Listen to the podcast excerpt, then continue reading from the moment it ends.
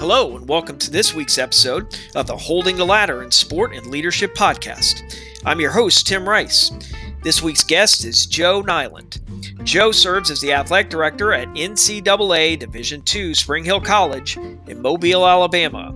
He was the head men's basketball coach at both Spring Hill and the University of Mobile for many years. And he also won four conference titles during his run as a head college coach and led his 2004 Mobile team to the NAIA Final Four. He also served as the athletic director at both schools and has a lot of experience and great knowledge to share. So I hope you enjoy the next few minutes with Joe Nyland.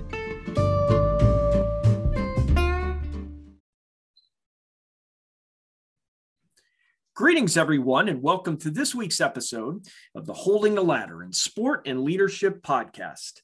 I'm your host, Tim Rice, and with me today as our guest is longtime friend and uh, incredible coach and administrator down in Mobile, Alabama, Joe Nyland. Uh, Joe, welcome to the podcast. And uh, I know a lot of people are going to really enjoy listening to your story and learning more about your climb up the ladder. So, welcome to the podcast. Well, great to be here. Glad to be here. And, uh, Thanks. Uh, looking forward to it.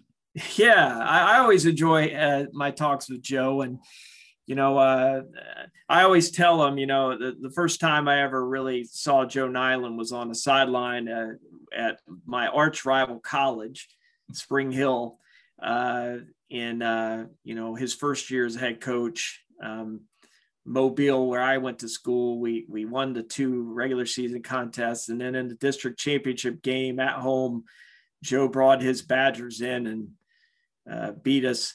Um, I, that's the first I remember of Joe, and I thought, man, this guy really knows what he's doing. And uh, obviously, many many years later, being a basketball coach and now the athletic director at Spring Hill, but he also was the head coach at Mobile after that. And we'll get into that in a second, but. Uh, Tell us a little bit about yourself, Joe. Well, I'm a native Western New Yorker who uh, I guess some people may say a carpetbagger that came south. But uh, you know, I came I, I, came down to Florida in the early '80s and got into the coaching business, and uh, you know, moved to Mobile in 1993, and uh, come from a coaching background. Uncles, my dad, cousins uh, athletics is a big part of my family, and uh, you know, just a great profession. Great profession. Yeah, and and it's obviously taking you from Buffalo, New York, uh, a proud native Buffalo uh, resident or uh, native, um, down to Florida and then over to the Alabama Gulf Coast, uh, where you've been since 1993. Um, you know, Joe is a pretty humble guy and, and has a very um, interesting background as far as his family is concerned. Um, he is, uh, I mean, there, there's so many things that you uh, can learn about Joe just uh, by learning about his family background. And, uh, you know, I'm going to bring up uh, one in particular, a lot of people uh, would not know about, and unless they've really dug in. And it's about the Nyland brothers in World War II. Uh, tell us a little bit about your family and how it connects to Saving Private Ryan. Well, uh, my my my uh, great grandmother and grandfather came over from Ireland and moved to Lockport, New York, which is just uh, a little bit north of Buffalo and uh, right on the Erie Canal. My great grandfather was a stone cutter and, uh, you know, helped build the locks and rebuild the locks there in Lockport, hence called Lockport. And they had nine children, and one of them, Thomas, was my grandfather. One of the others, Mike, was his brother. And they both moved to Tonawanda, the city of Tonawanda, which is kind of where the canal connected along the Niagara River. And they worked for uh, Buffalo Steel there and uh, lived just a few blocks apart. Both had big families. Uh, uh my great uncle Mike had six children, and my grandfather had 13. And, uh, you know, so in those days, Tonawanda, like much of Western New York, was was big industry, steel, rubber, uh, lumber, uh, ended up being chemicals and all kinds of different things. But uh, so those families were growing up at the same time and went to the same grammar school, played in the same fields. Uh, very athletic family. My my grandfather played in the early pro football era back in the turn of the century. He also was a bare knuckle fighter, and so was my great uncle. And so that's kind of where the sports came from. And uh, so when they all got to high school, the Nyland boys were all played at Tonawanda High School and part of the same teams. And uh, when World War II came about, uh, a couple of my great uncle Mike's boys, uh, Bobby and uh, Eddie, uh, they volunteered and went into the service early.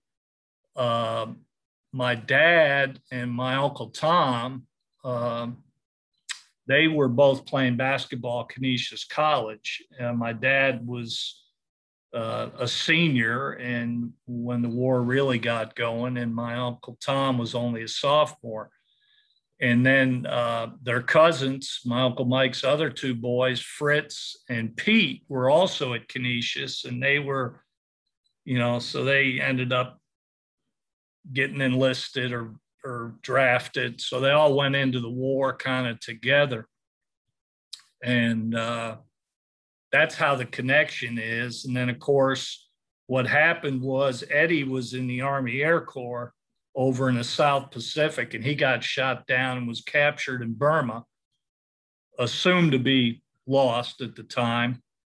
And then uh, Pete and uh, Fritz uh, and Bobby were all uh, fighting in the European theater.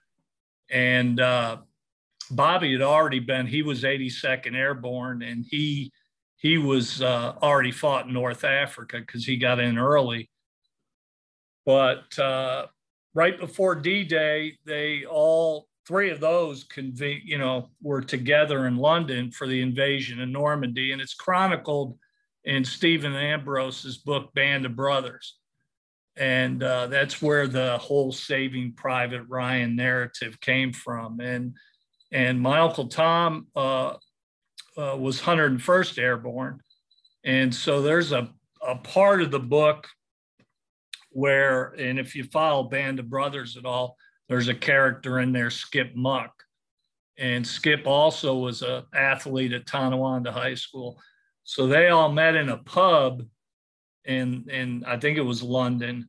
And, uh, you know, the American soldiers were getting all pumped up for the invasion. And uh, so they all met in a pub, and Bobby was back from North Africa, and he was trying to tell them that, you know, this this war thing is not like playing Kenmore High School or Niagara Falls High School, you know, because they they had, you know, they were all pumped up, ready to go. He said, no, this is this is kind of the real deal. Well, anyways, the invasion happened, and uh, uh, Pete got killed uh, during D-Day, uh, and Bobby, who was already lieutenant, he was, and I think it's called Nouvelle Plain, which is part of Normandy. He he was gonna. Uh, they were getting the counterattack from the German forces, and Bobby uh, told the guys he would he'd try to hold off the Germans so they could get the wounded back and back towards the beach, and he got killed. So that's when uh, you know it was presumed that Eddie was dead uh, in Burma and Bobby and Pete. So that's when uh, the War Department contacted, and I think this was after the Sullivan brothers were all lost on that ship that the War Department contacted the chaplain, uh, Father Sampson, and he went and got Fritz, who did not want to leave. He did not want to, he, you know, like naturally, like anybody else, is like, hey, my brother's died here. I'm gonna do the best. So, but he came back and great story. He went on and became an oral surgeon. Uh, went to Georgetown and and uh, uh, dental school and became an oral surgeon. So that's the connection. How about that? Well, and you know that is I, I bring that up because I'm sure a lot of people who have seen the movie, um, uh, highly uh, uh, thought of movie about uh, that, uh, you know, in this case, fictional for Private Ryan, but of course, you throw a Nyland in there, and um, that, that's interesting. Well, so uh, you're, and then just a not, but my uncle Tom, who was not mentioned in the book, but went on and became a pretty well-known basketball coach in the small college at Le Moyne, and then was the only athletic director coach slash coach to sit on the infractions committee of the NCAA. He uh, fought in D-Day, the Battle of Holland, and he's mentioned in several books. Uh, he was in uh, the Battle of the Bulge and uh, was wounded in the bulge and almost lost his arm, but came back and then played college basketball, finished his career. So, well, and and the the story, of course, of uh, of um, really the coaching tree uh, of your family, you know. Uh, is it's amazing. And of course, your son is now uh, coaching right there at Spring Hill as an assistant, and then um, you know you have a nephew that's in, is coaching as well, um, as well as one uh, cousin of yours who uh, happened to be uh, head coach at some major Division One programs in the Cleveland Cavaliers, uh, John Beilein. But um, so when you think about your start to getting into sports obviously you're surrounded by people that were heavily involved. Your dad was involved uh, within the nba can you talk a little bit about that well yeah my my dad uh, he he actually in, in a, he played in what was called the world basketball tournament professionally back right before he went into the war uh, he was kind of an older guy that through the depression kind of bounced around playing in different leagues and colleges. So he he was very well known in the basketball community and played with a lot of guys that were early NBA players uh, after the war. He by the time he got out of the war, uh, he was he was in his 30s. So uh, he, his playing career, uh, he he did try to play for uh, Sheboygan Redskins, but he said when they didn't pay him, he decided that was not the route to go he got into coaching in, but uh, he had a lot of connections. So he he coached in college for uh, at Canisius College back in turn late 40s, early 50s, back in their heyday. And then he coached in the old Eastern League for a little bit, and then got into the NBA with the Buffalo Braves, uh, early expansion team in 1970, and worked there for several years. And uh, so he was he was involved. He coached in the Eastern League. He coached Larry Costello, who won an NBA championship, was great friends, and Hubie Brown and people like that. So he he was very well known in the basketball community. Yeah. Well, and and obviously within your own family you know your siblings are all we have a lot of siblings involved in in college athletics as we speak or have been uh, can you elaborate a little bit about on about that well yeah i mean it's kind of funny going back to my dad as a young kid growing up you know you're just hanging around the gym whatever gym whether it was the Aud in buffalo or whatever and and and playing basket and shooting basketballs. You don't know who Mr. Iba really is or Pete Newell, you know.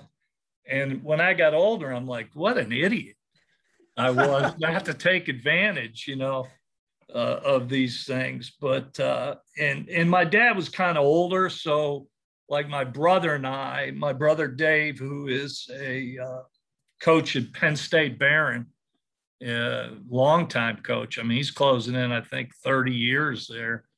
uh, very successful. And, uh, you know, we didn't, we had to bring my dad down one time to Behrend and have him go over some two guard stuff, which John called two guard stuff, but the weave offense. And it was really fascinating. And because uh, we never, you know, I saw his teams play when he was coaching high school in the 60s. And then, you know, he didn't coach the Braves, he was director of college scouting. So, you know, the only other team I saw him coach was an AAU team that played the Russians before the 72 Olympics. And uh, this AAU team he coached, only coached three games, but I'd be at every workout. I was like 14, 15 years old. Uh, had Darnell Hillman, Dr. Dunk there with the Indiana Pacers, had a guy named Julius Erving. And, you know, Stan Love, Kevin Love's dad, several players like that. But I remember in the car coming home saying, he said, What do you think? I said, Well, you know, that guy Erving's a pretty good player. And he gave me this weird look because he was with the Braves at the time and they were trying to entice Erving away from the University of Massachusetts not to go to the Virginia Squires, but to sign with the Buffalo Braves. And uh, he's like, yeah, no kidding. He's pretty good. And yeah, I'll say. you know, and then it's like, oh, doctor, you knew Dr. J. I'm like, yeah, I rebounded for him. You know, I didn't know who he was then. He was just some other college player that I was rebounding for.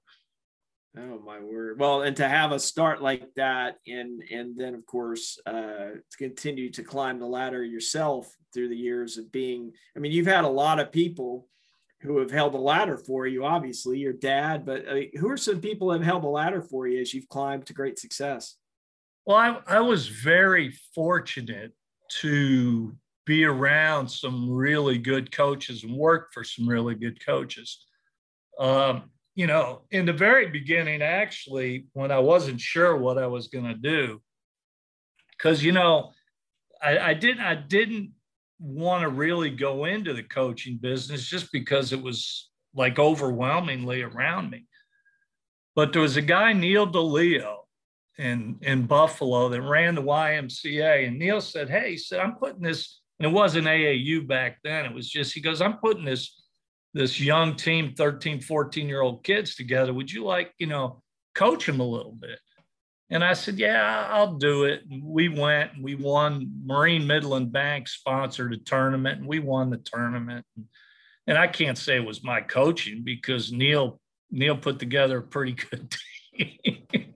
I just rolled them out there and we won. Uh, but you know that kind of spiked my interest just dealing with with with kids. And then a guy named Mike McGuire who played for my father in college and coached me as a youth. Uh, he got me into coaching some baseball teams, uh, which I was trying to play baseball and basketball at the same time. And Mike said, Oh, you can coach this team, you'll have time. And just watching the development of kids really helped. So that spurred when I got to Florida. Um, you know, because I wanted to try to be able to do some on my own without that. Oh, you're one of Joe Nyland's, you know. Uh, a guy named Gordon Gibbons, who uh, Gordon is a uh, basketball legend in Florida. And uh, at the time, he was just a pretty young coach who had actually just left South Florida and was taken back over a high school job at Tampa Catholic. So Gordon and I got together and uh, hit it off. And Gordon's uh, he is a phenomenal coach, but just a basketball junkie. I mean, 24 seven. And that, that kind of fit with my thinking. And uh, we really hit it off. And then, you know, Gordon and I worked for a couple of years at, at, at Tampa Catholic, and he was also the head coach at Team Florida, which was one of the really first AAU teams in the South that was a like a national type program.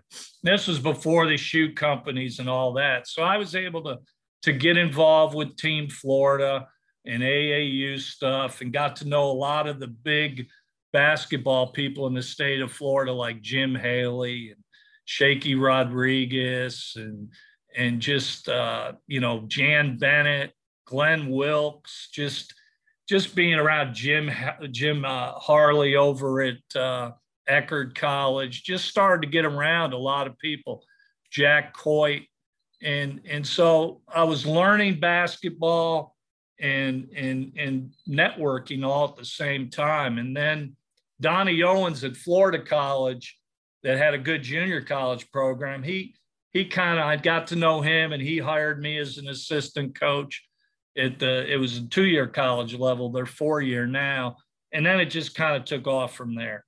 Uh, Richard Schmidt worked for him, who's you know a coaching legend. He's Richard's still coaching. He's 70, I don't know, 78 years old. He's still the head coach, University of Tampa.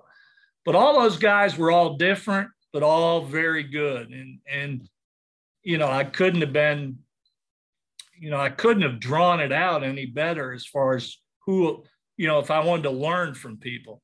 Because, and the interesting thing, all those guys, especially I worked for, Donnie and Richard and Gordon, all really started in the high school ranks and then went on and became successful college coaches. So they had really learned from the bottom up. And uh, I think that was very helpful. Well, I need to bring up one person that just came to mind. And again, if you guys know, you know, there's a lot of stories behind Joe Nyland. Uh, one in particular would be the the sister, the nun. Uh, okay, you got to share that, please, uh, from the the Catholic school there. well, um, my aunt uh, Frances, sister Frances, we called her Sister Tom because initially in the old days they used the male name when they were in the order. So she was one of my dad's sisters and they were my dad's sisters probably were more competitive than my dad and his brother.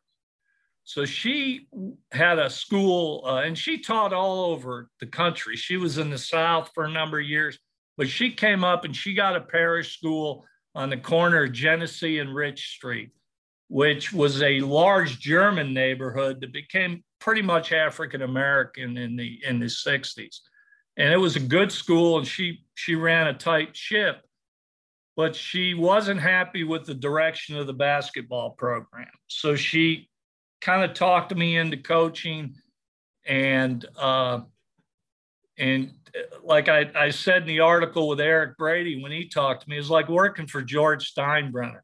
Unless you want it all, it wasn't good enough. And uh, but it was we had some good years and and we didn't it was funny uh, when i took the spring hill job i didn't have a gym we never had a gym at st mary's of sorrows we practiced anywhere we could find or anywhere sister frances could hustle up and she was the master at hustling up a gym and uh, but we had good teams and it was really again watching young people develop and, and interacting was it really helped me again spur interest in coaching. Yeah, I had to bring that up because I, I've always been intrigued by that and how tough she was. I, I think that's really uh that's that's so awesome to hear. Well, she um, she would ride the officials, who many of them she had taught in school, and I'd have to tell her, sister, you're not helping us. well, and, and that, and like, I think that um, I've always said that uh, basketball coaches is uh, really basketball coaches in general. There's some great storytellers out there. Um, and uh, I, have always enjoyed having conversations with you about some of the stories that you've, you know, from the, your past and everything. Well, of course, that's led to uh, your your current role at Spring Hill College um, there in Mobile, Alabama, and you know, you uh, you were the head coach there starting in 1993, and then you left uh, and spent 20 years at um, University of Mobile, my alma mater, and then uh, had the opportunity to go back to Spring Hill and NCAA Division two. It's been a challenging time over the last 14 to 16 months, but uh, you know, what what are some of the biggest challenges you face day to day in your job as the athletic director at Spring Hill? Well, you know, the daily challenges you know, that were routine for so many years, you know, making sure that your your facilities were were working right and you know managing your your staff and and and you know making sure your budgets were in line and those type of things all got thrown out of the window March 2020 with this COVID thing. And that's become the biggest battle. Uh, you know, what it, it just, um, you know, we thought we were through it last spring, but now it appears we're back in the middle of it again with testing and, and trying to manage that. I think everybody's figured out you just got to move forward uh, and hopefully get people vaccinated and and you you test now and make sure that you're you're managing the health and welfare of the student athletes and, the, and your staff but it, it's become you know like this bubble over the top of you that you have to to to look into every day. And um, you know it's it's added another layer of challenges uh, to to what you already do. And in small college athletics you know the challenges are are are there every day that are you know not just winning and losing but trying to meet budgets and trying to make sure your games are going off right and you have everything you need to do to make your team successful right. but um, yeah it's that right now is the biggest challenge nobody's ever faced this before so it's not it's not something you can call somebody up which I always did for years when you talk about holding the ladder. I had so many people I could call and say, Hey, how do you handle this? You know, nobody knows on this one. Yeah, no, no, you're right. Absolutely uh, unprecedented. And, you know, uh, one of the challenges I'm sure too because of COVID, it, you know, and you talked about budgets is really the financial side of it. And of course, in a small college, I mean, I'm sure the financial side, even without COVID, is is a major big is a huge challenge. I would assume. Yeah, and and you know, last year that was why a number of people it wasn't just the fact that that there was COVID out there, it was the inability to access the testing, either financially or actually get it and implement it. Uh, that's changed a little bit. Costs have come down and and and there's money freed up, but you know that's still, you know, if you're University of Alabama, you know, you don't worry about cost of test. You're going to play. Uh, but you know, most small colleges and even Division One schools that don't have those resources have to look at, you know, managing that cost. But uh, thank thankfully the tests have come way down in cost, and there's federal government's really helped out. Right. Yeah. And, uh, you know, you and I spoke just the other day about the challenge of being in the SIAC, the, the league you're in. And uh, how many states is that again? Uh, you said eight, nine. How many was it? It's seven states. Seven, seven states. states. And you know, and the way the NCAA is doing that this year, uh, you know, they're kind of leaving it up to the local uh, city and county uh, health departments and how you're managing your things. So, you know, you got seven states and there's seven different, you know, legislative bodies all trying to, you know, COVID's become somewhat political. So you have, you know, th- those challenges also. But you also have the public health agencies in all those states and different requirements that can be be placed on. So it's it's definitely challenging. Yeah, yeah, and well, you know, one the next question is kind of related to the skills that are necessary for success as a sports professional. You know, you you uh, have told me stories about when you got to Spring Hill College and how you were not only the head men's basketball coach, you were kind of like the dean of students, and you were doing all these different positions, and um, and then you were also uh, you know you spent some time you know of course athletic director at University Mobile, and you were doing a lot of different things. And now in your role as athletic director, not coaching anymore, um, at least in the sense of being a basketball head coach, you're coaching coaches but what are skills that are needed for success that you think of uh, as a sport professional? Well, you know, a couple things. Uh, and again, for, very fortunate. I was around and associated with a lot of good administrators. Uh, you know, uh, Donnie Owens was the AD, he was also the basketball coach at Florida College. We had a really good principal at Tampa Catholic, Frank Scaglione. Uh, it, I worked for, you know, Hal Smeltzley at Florida Southern. He was our athletic director. Hal was, you know, one of the best athletic directors I've ever been around. Um, when I got up here, uh, the president here at, at, at, Spring Hill at the time was a guy, Bill Rewak, Father Bill Rewak, who had been chancellor and president at Santa Clara.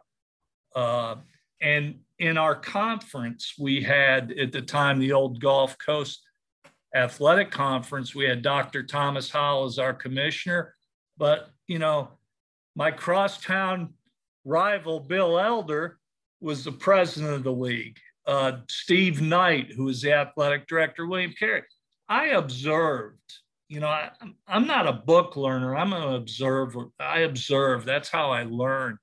And I just watched all these people uh, operate and how they ran things and how, and then you got to put your own personality on it. But I think the biggest key that that it's communication and it's being able to communicate what needs to be done, how it needs to, how you want it done, or what you think needs to be done, and and you know surround yourself with good people, and and figure that out, and and don't you know, don't micromanage. You know, it's kind of like players. You don't, you, you want to teach them how to play and then you got to let them play. And, and the really good ones will play really well. And that's what I think being successful in management, that's what you got to find good people, kind of give them some direction and then let them use their talents. Yeah. And, you know, when we talk about communication, you know, one of the things that you know spoken about in past podcasts, but uh, you know, God gave us two ears and one mouth, and you know, being able to to listen and to, of course, you talked about the observation. You know, observing Coach Elder and and Coach Knight at William Carey and uh, and others in their roles uh, as athletic directors and leaders. Um, you know, I do think that being able to listen to those people around you and uh, take what they're saying. You don't have to take everything they say, but you know, to at least consider it. I mean, how important is listening? Oh, it's it's huge, and that's what you know. When I first came here to the GCAC, because I did it with Coach Smeltzley, and you know, being an assistant coach, you really don't say anything in meetings when you're when you're you, the AD's talking, certainly. But you know, I got around Hal, and I would I would pick his brain at Florida Southern, just like I really started to pick my dad and uncle's brains when I got, you know, smart enough to figure out they knew what they were talking about.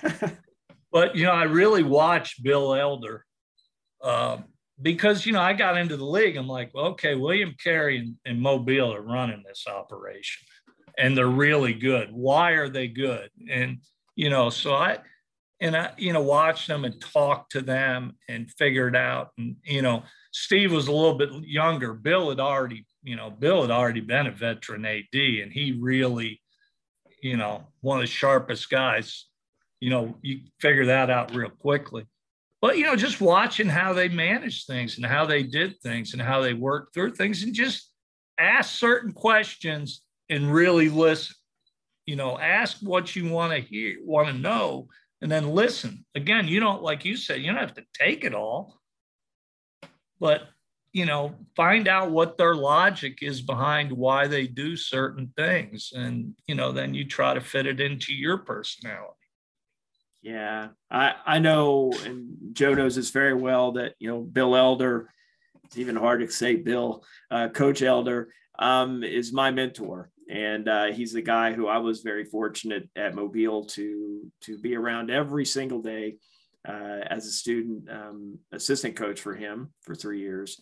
And, you know, a lot of what I learned came from observation and seeing how he did things. I'll never forget, he always uh, said that, you know, while we were a small college, he, he wanted to ha- have a, you know, a division one mentality when it came to the things we did. And, you know, if you ever, uh, for those people that would come to our games back in the day, you know, we would have you know Farr gym rocking when and it'd be marketed inside with posters and media guides and there'd always be something going on. And uh, i always appreciated that. And i learned so much from him on that kind of stuff and it's uh, served me well. I know that. Um, one one question i have and you know a lot of the guests on the podcast is like you know i don't like the word networking you know but i mean how important's that been for you as far as climbing the ladder? How how how do you approach it? I mean, are you still a big networker, or were you ever a big networker?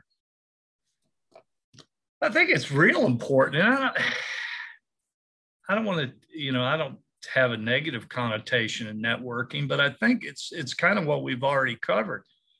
You need to observe and watch people and and learn uh, and learn from you know, and there's now with the internet and television and, and everything, there's so many other ways to learn, but uh, it, it is important. I mean, I can pick up the phone and I got so many people I can call that, you know, if I have serious questions about something, I can get feedback.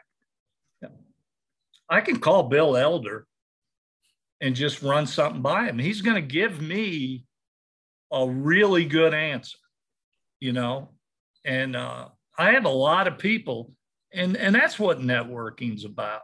And it because you know there are people, uh, and and I think today we dismiss older people, uh, but you know, you call somebody up who's been through the war of being an athletic director or a coach or an administrator and you know just say hey i got this issue. What do you think? You know without getting too detailed. And and usually they've been through something similar.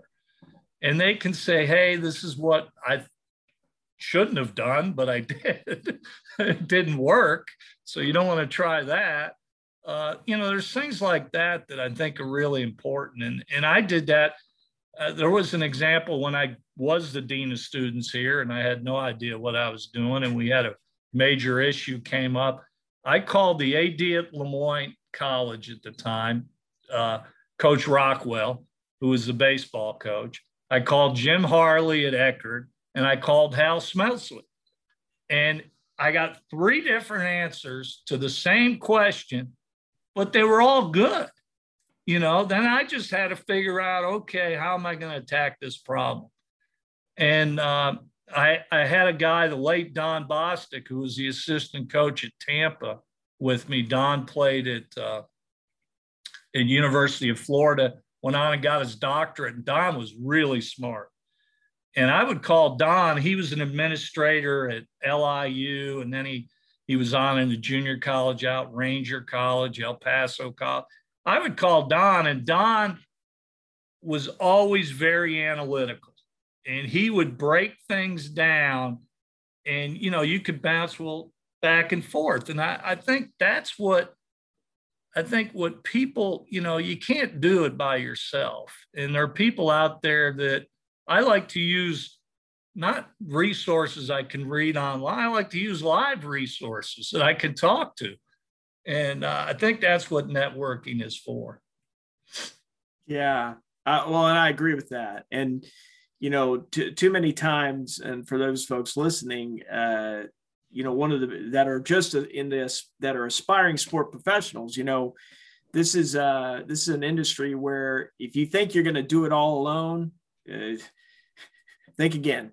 This is a this is a business that is a uh, is focused on you know leaning into people that are around you and that can really be success uh, be, help you be successful you know um, you can't be everything to everyone and i think that that's a, a challenge for many people that are in leadership in sport because uh, when you take everything on that leads to burnout and it leads to challenging times uh, for your own family your own health and everything else and I, that's why I agree with you. I think networking is relationships. It's it's knowing that uh, you know you could reach out to uh, someone uh, that you respect or someone that you want to get some advice from and I, I, know from my experience through the years i mean i've reached out to you i've reached out to coach elder i've reached out to many different people to ask for feedback guidance advice and uh, and it's been kind of neat to be able to learn. Um, you know, very fortunate to be able to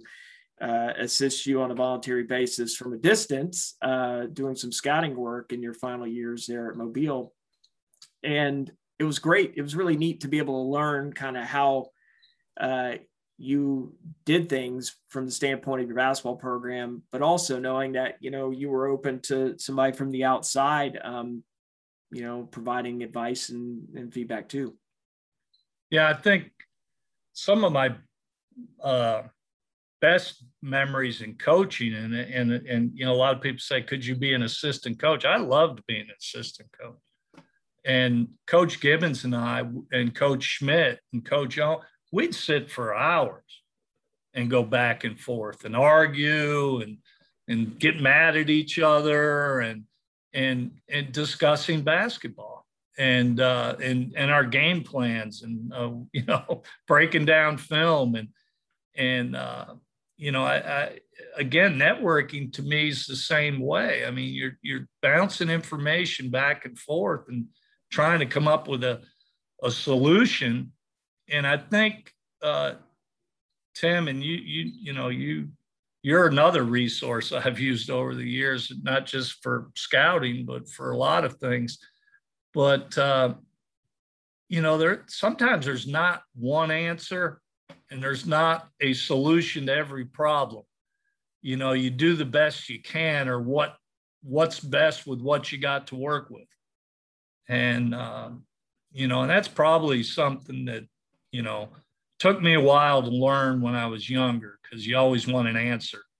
And unfortunately, in life, there's not always an answer to every problem. There's the best possible solution, but sometimes that doesn't work.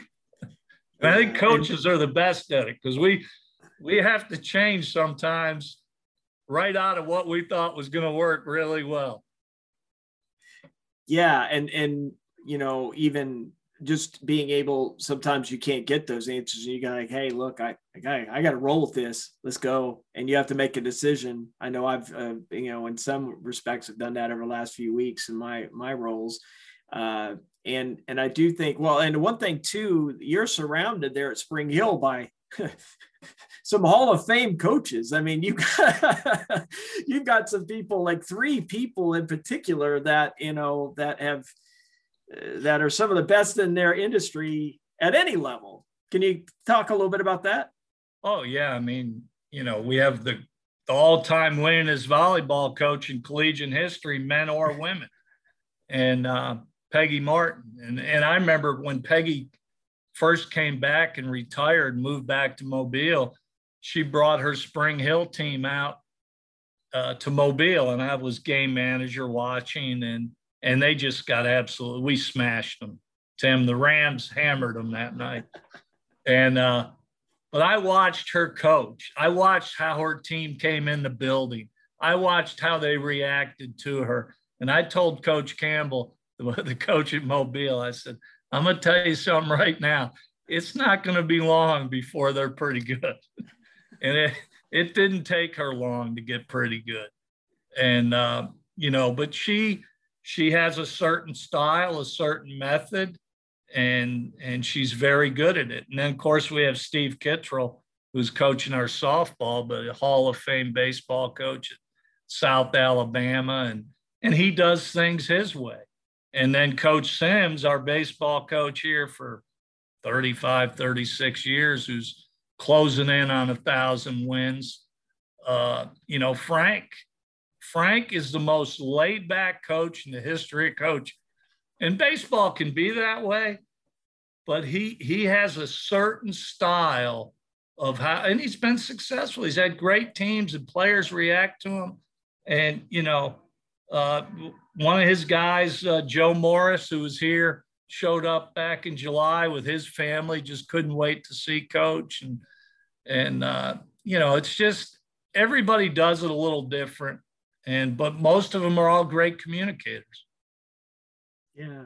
And and obviously that's led to uh, all that success. And of course they've they've uh, been around the block too. And uh, you know of course uh, i remember in college when coach sims was a baseball coach at spring hill and all those uh, great games over at the pit which uh, i still think is one of the neatest places to watch a baseball game anywhere. It's really neat.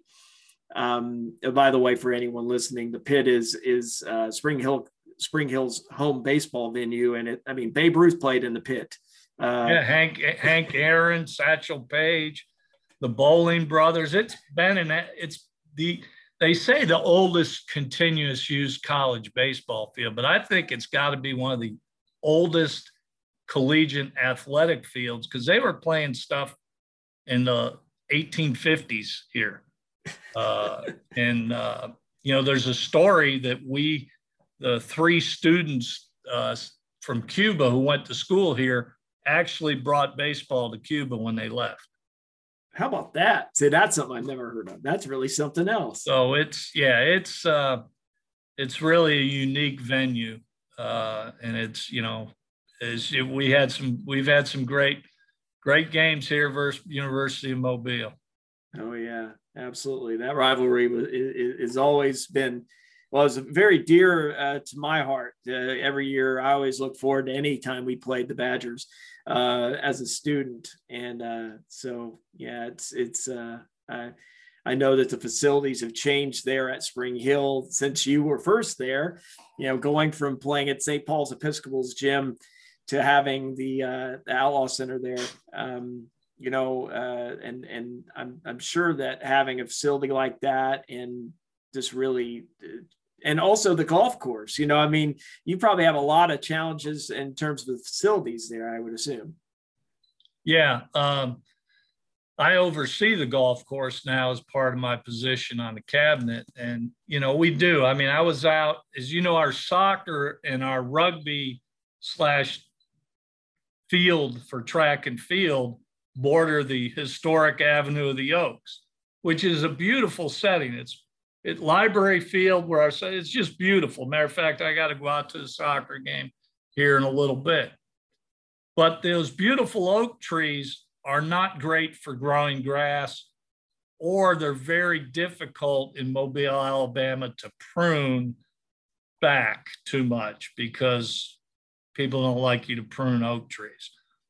So, you know, we have constant battle. And I had uh, the arborist from the city out there trying to figure out how we could move that oak tree limb back a little bit so we have a clear path for the soccer ball. And uh, and we don't want our rugby players being clotheslined by an oak branch. but uh, you know, we have those issues, and and uh, you know the golf course, which is close to 100 years old, uh, sits in the side of the hill, and it's it's really come back great, and golf's picking back up. But you got a tremendous amount of rain here, drainage right. issues, and but like I tell everybody around here, I'm not fighting to get a gym every night like I did when I first got back here.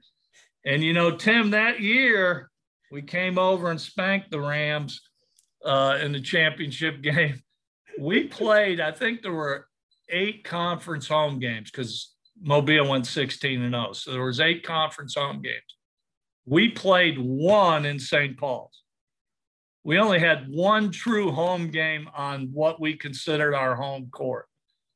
And uh, you know, and think we I think we went 13 and 3 in the league. We still won a lot of games. We played at McGill, we played at Davidson. We played at South. We played at Baker. We played at the Civic Center. We were all over the place. And uh, I tell our coaches now when they complain, oh, you know, enough gym time. I said, we didn't, we didn't even have a gym. well, you did, but it wasn't. I, you wouldn't necessarily call it a uh, much of a gym. What, what was it? Oh, the, Quinlan, the old yeah, Quinlan. Quinlan yeah, right. Oh, that that was a closet. That wasn't a gym. Absolutely. Um, so as we're closing, uh, what, what's one piece of advice that you give to someone who's just getting into uh, a career in sport in any segment? I mean, what's one piece of advice you give?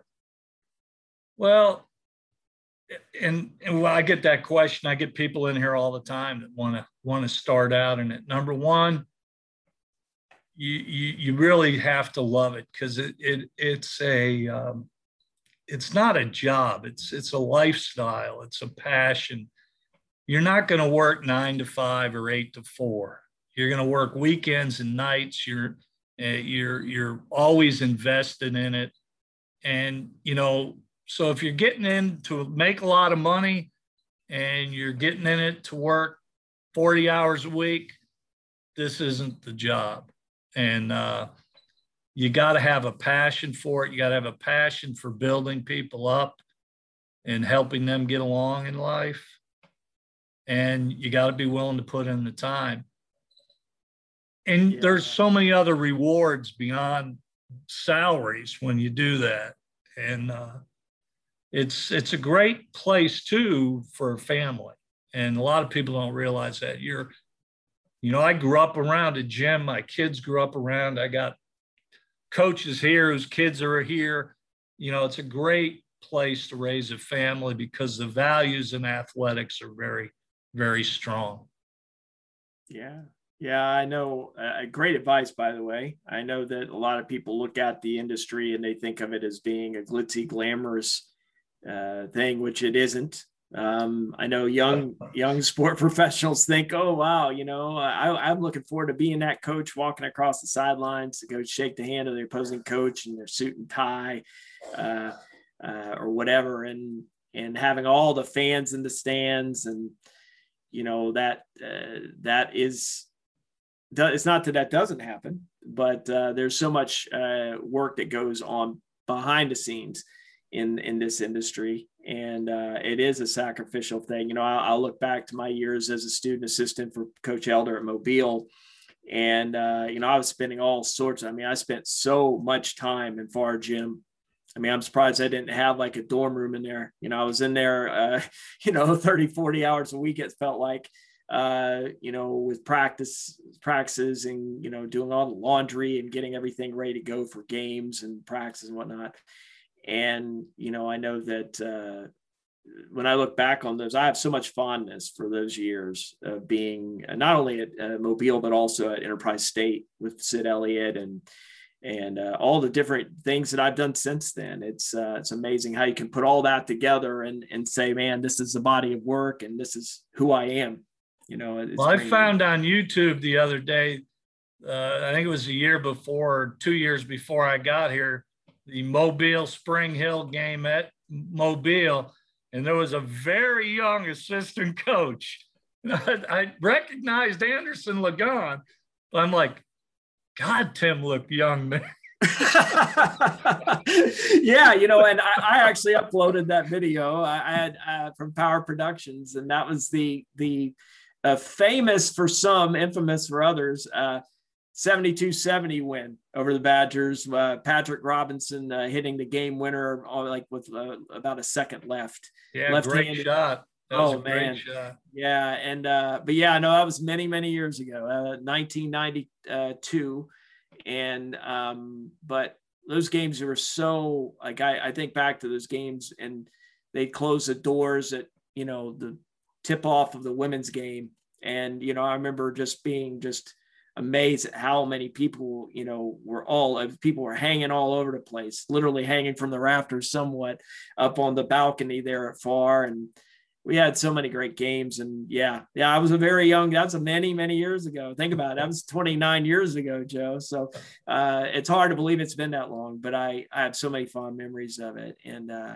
i'm glad you got a chance to watch some of those uh, clips. I watched the whole game oh my gosh. Incredible. Like you know and when you watch a game like that you get a chance to see the greatness of many of the players that were on the teams. And i know many of the kids uh, kids they're not kids anymore, people my age, but uh, folks on your team like Ronald Gomez, who was a walking story in of himself, and then Mark Allen and you know PJ Thalen and all those guys, um, you know Kirk DePriest and Mark Flint and uh, you know, um, so yeah, I just uh, I know. Matter of fact, those guys, Tim, are all getting together in Montana this weekend, uh, just as a group and uh, which is an amazing thing that they're that tight together. Those Spring Hill guys.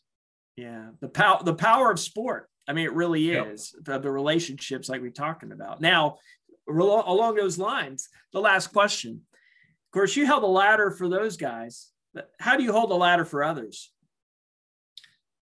Well, that's that's a great question. I mean, uh, I think by the, your example and uh, how you carry yourself and and you know uh, what what do you say? You can't demand respect. You command respect. That people, you know, it's like when I watch those other people, like a a Bill Elder or a or a uh, you know Hal Smeltzley.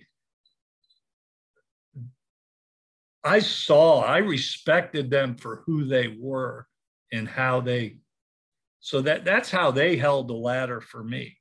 They didn't know they were doing that. And so I think it's how you carry yourself, your integrity, you know, and and people will know and respect you and then hopefully that you give them something by the way you conduct yourself. Yeah, I, I agree with that. I think that too many people, I mean, really, I also believe that it's a genuine thing. You know, when people know that you're genuine about what you're doing and it's not about what you get in return, that's that's in essence is what holding ladder is all about because it's not about what you get in return. It's about trying to help people get to a place where they never thought they could ever get to and uh, and that comes from example that comes from you know many of the people you just brought up. And of course uh, you know for me people like the joe nylands of the world and and uh, of course coach elder and, and other people. And you know uh, i appreciate what you've done uh, f- for so many years for so many people. And uh, i appreciate you coming on. So how, how would you like to close today's podcast? Well um, I have to run to a soccer game. there you go. I got game management duties. We're collecting tickets for the first time at Spring Hill soccer history, which I don't know how we're going to do that at Library Field, but we're going to pull it off. Uh, I got cameras going up. I, I, am jumping off this right into my job again, but I appreciate everything, Tim. Uh, you know, and and and you know, I think people want to get in sports, you know, you just got to jump in and love it. And I appreciate everything you've done, you do for others too. I really enjoyed it. Thank you so much. And uh, enjoy that soccer game. Uh, you know, and and and you're going to hear something you've probably never heard from a Mobile alum. Let's go Badgers. All right. Well, you bet. Well, thanks, Joe. And uh, thanks, everyone, for listening t- to this week's episode. We look forward to seeing you this next Monday. Have a great week.